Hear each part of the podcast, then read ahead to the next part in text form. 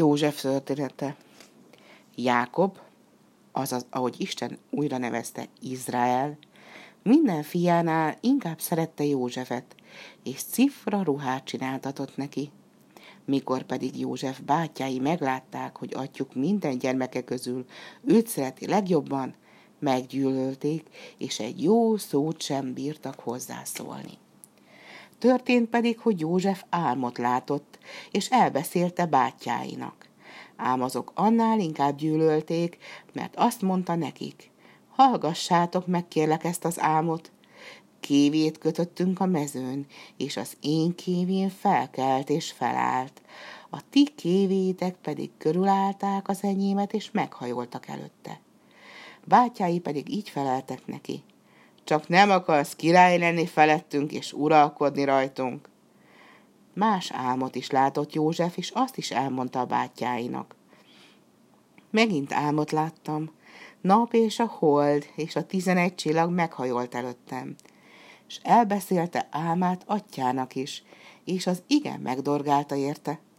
Micsoda álom az, amelyet álmodtál, talán menjünk el, én és az anyád, meg testvéreid, hogy meghajoljunk előtted a földig.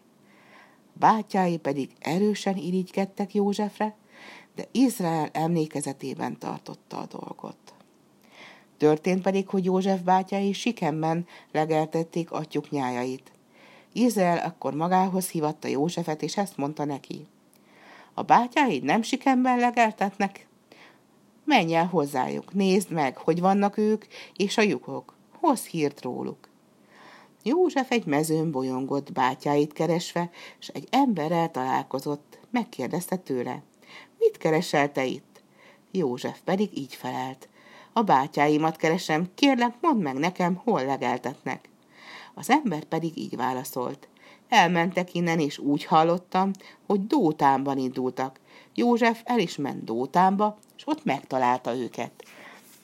Mikor azonban bátyái a távolból meglátták a közeledő Józsefet, megbeszélték, hogy megölik, és azt mondják, íme jön az álomlátó. Gyertek, öljük meg, s vessük valamelyik kútba, majd azt mondjuk, hogy fenevad falta fel, és meglátjuk, mi lesz akkor az álmaiból. Meghallotta ezt Rúban, és megmentette Józsefet a kezükből, mert azt mondta, ne üssük agyon, ne oncsatok vért, vesétek ebbe a kútba, de kezet ne emeljetek rá. Azért mondta ezt, mert utána megszabadította Józsefet, hogy hazavigye anyjukhoz. Mikor aztán József odaért, bátyáihoz, letépték róla a cifraruhát, megragadták, belevetették a kútba, de a kút üres volt és száraz, és Józsefnek így semmi bántódása nem esett.